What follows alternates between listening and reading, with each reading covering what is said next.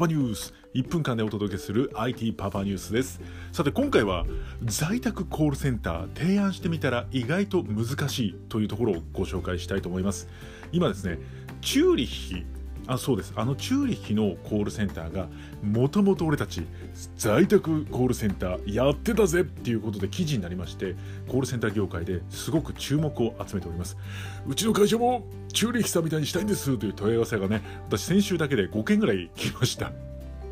ここで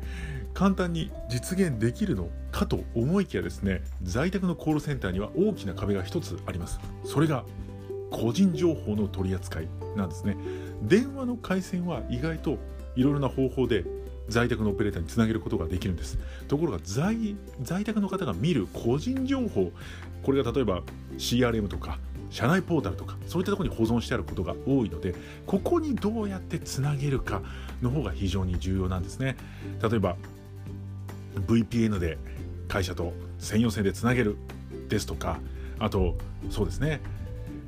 こうクラウド上に上げておくとかあと仮想デスクトップとかいろんな方法あります。そちらの方が意外に費用がかかりますのでぜひ在宅のコールセンターを作ろうと今悩んでいる方はですね電話をどうつなげるかよりも個人情報をどうやって見せるかの方を注目していただければと思います。というわけでこのような話 Voicy の方でもっと詳しくしておりますので続きは Voicy のパパニュースで。